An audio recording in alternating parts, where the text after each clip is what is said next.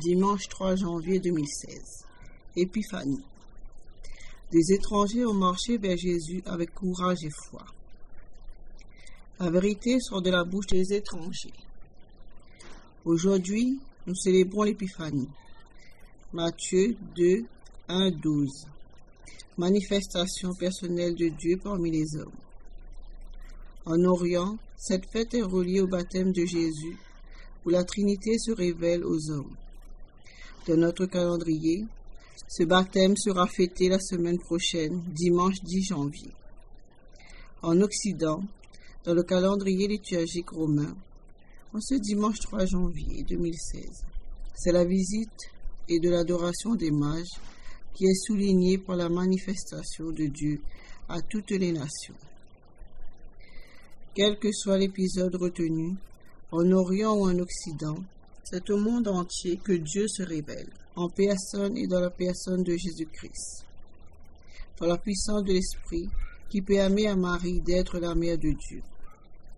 Le Père dévoile son vrai visage en Jésus à des personnes inattendues. En effet, les premiers bénéficiaires de la révélation divine ont été de pauvres travailleurs de nuit, les bergers. D'une part, il n'est pas facile de vivre un métier quand ils doivent se tenir sur leur garde afin de protéger le troupeau. De plus, les nuits peuvent être froides en cette saison et il leur faut crécher dehors afin de surveiller les bêtes. D'autre part, ces dernières leur transmettent une odeur forte et qui colle à la peau. Les bergers partagent donc le sort du divin enfant, pauvre avec le pauvre et c'est à eux qu'est portée de manière prioritaire la bonne nouvelle du salut. Aujourd'hui vous est né un sauveur. Ensuite, de manière stupéfiante, par le biais d'une étoile, Dieu se manifeste à des étrangers, des femmes mages, et non pas à des juifs bien placés. Étranger, c'est celui qui n'a ni la même culture, ni la même religion que moi. En ce début d'année 2016, ce sont par exemple ceux qui se pressent aux portes de l'Europe pour trouver une nouvelle patrie et un Eldorado. Dans la fête de l'Épiphanie, la révélation stellaire est visuellement et intérieurement si forte qu'elle pousse les mages à quitter la tranquillité de leur cadre de vie pour se lancer dans une aventure dont ils ne connaissent pas à l'avance le terme. Ni les rigueurs du désert, ni les difficultés de la route ne les arrêtent. Dieu se révèle donc par des étrangers, monde dehors en créole réunionnais, qui choisissent de marcher résolument avec courage et foi vers celui qu'ils ne connaissent pas encore précisément, mais qui brûle intensément leur cœur. La pédagogie de Dieu nous étonnera donc toujours. Une naissance humble dans un parc animaux, la crèche annoncé d'abord à des pauvres ouvriers pastoraux, et aujourd'hui à des étrangers, nos femmes et mages. Notre tradition les considère comme des savants, qui ne sont pas rois, mais des scientifiques. Eux qui habitent très loin ont vu et suivi l'étoile, alors que les habitants juifs les plus proches ne l'ont pas découverte, car les mages ont un cœur ouvert à la vérité de Dieu. Le roi Hérode n'a pas le cœur ouvert, mais il se montre cynique et assoiffé de pouvoir.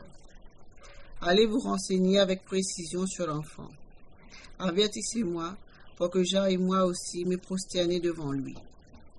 Qui n'aime pas la vérité et veut rester figé sur ce mode de fonctionnement aura beaucoup de mal à repérer l'étoile de Bethléem. Quand il entre dans Jérusalem, l'étoile disparaît à cause du cœur fermé d'Hérode. Celui-ci a créé une ambiance de mort autour de lui, qui obscurcit toute personne qui le côtoie. Si bien que les mages aussi sont perdus de la capitale, au point de demander leur chemin. Mais en sortant de cet environnement délétère, ils retrouvent un cœur plus serein et leur chemin, quand l'étoile réapparaît. À la vue de l'astre, ils se réjouirent d'une très grande joie. C'est la même joie vécue par Marie, par sa cousine Élisabeth et par les disciples d'Emmaüs. Joie de la rencontre avec le Seigneur dans un chemin de foi, offert gratuitement à des étrangers selon un mode préparé par Dieu seul. Finalement, l'histoire des mages nous montre également que la foi est un chemin à parcourir chaque jour sur appel gratuit de Dieu. Ces mages ne font pas partie du peuple élu, mais ils ont reçu son appel gracieux, car eux aussi cherchent la vérité de la vie. C'est dans un exode intérieur incessant que l'on découvre le mystère de Jésus, homme et fils de Dieu. La foi n'est jamais acquise pour toujours. Une épreuve grave peut la faire disparaître ou la faire mire. Les baptisés s'arrêtent parfois en chemin. Leur foi n'a pas évolué et ne s'est pas personnalisée. Elle n'est pas devenue adulte. Nous n'avons pas besoin de la grandeur des cérémonies si par la suite il n'y a pas un chemin qui se poursuit à la suite de Jésus. L'Église n'est surtout pas un système de fête, mais une communauté qui chemine en marche à la suite de son Seigneur et ami. Nous sommes foncièrement des voyageurs, car notre Maître Jésus est en route tout le temps. Même si l'aventure peut être décapante, mettons-nous en route comme les mâles.